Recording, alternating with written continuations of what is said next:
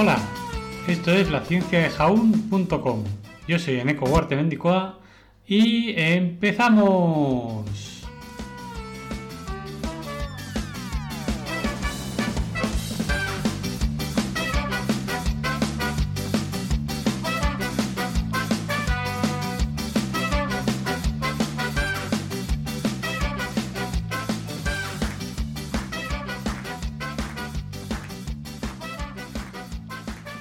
Buenos días, astrónomos, y los que no sois astrónomos también.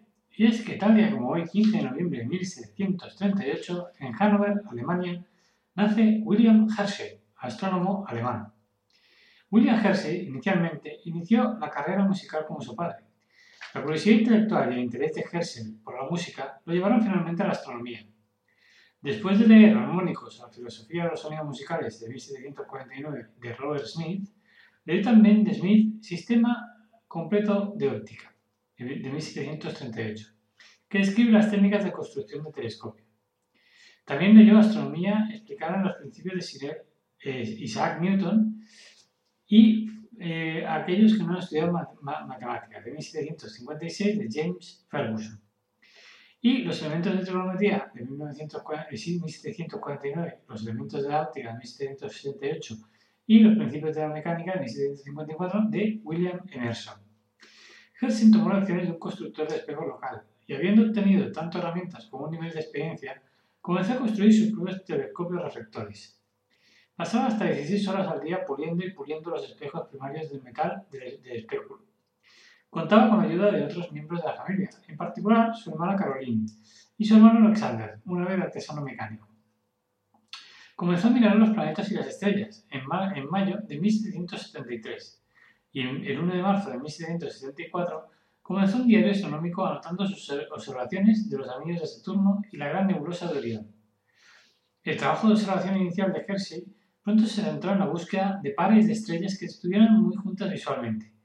Los astrónomos de la época esperaban que los cambios a lo largo del tiempo en la separación aparente y la ubicación relativa de estas estrellas proporcionarían evidencia tanto del movimiento adecuado de las estrellas como, por medio de los cambios de paralaje en su separación de la distancia de las estrellas a la Tierra.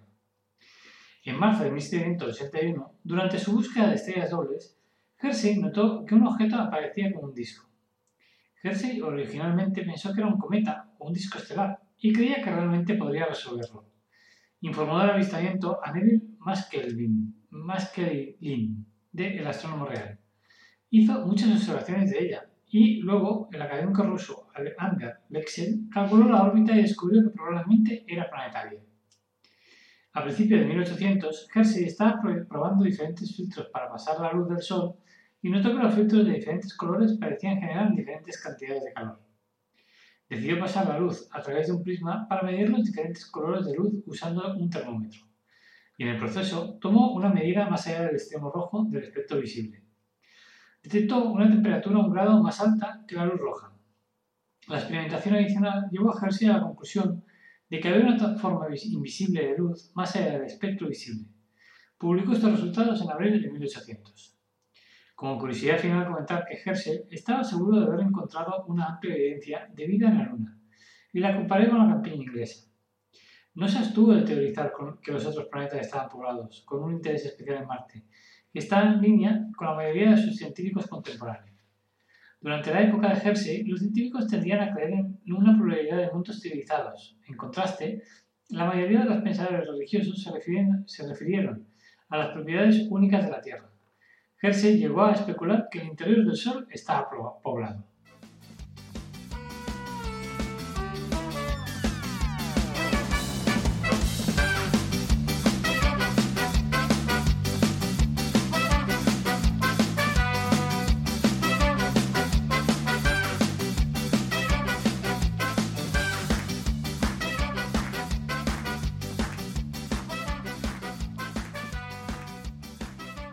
Dice, mira, mira, ¿dónde? Allí. ¿Pero dónde? Allí. ¿Pero qué ves? La luna.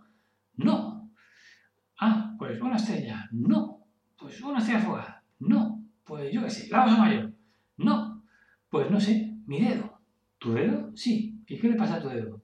Me he cortado la uña. Por fin. ¿Y los otros dedos? Bueno, dijo, poco a poco. Que tengáis un buen, buen día, un beso para todos y todas. ¡Chao!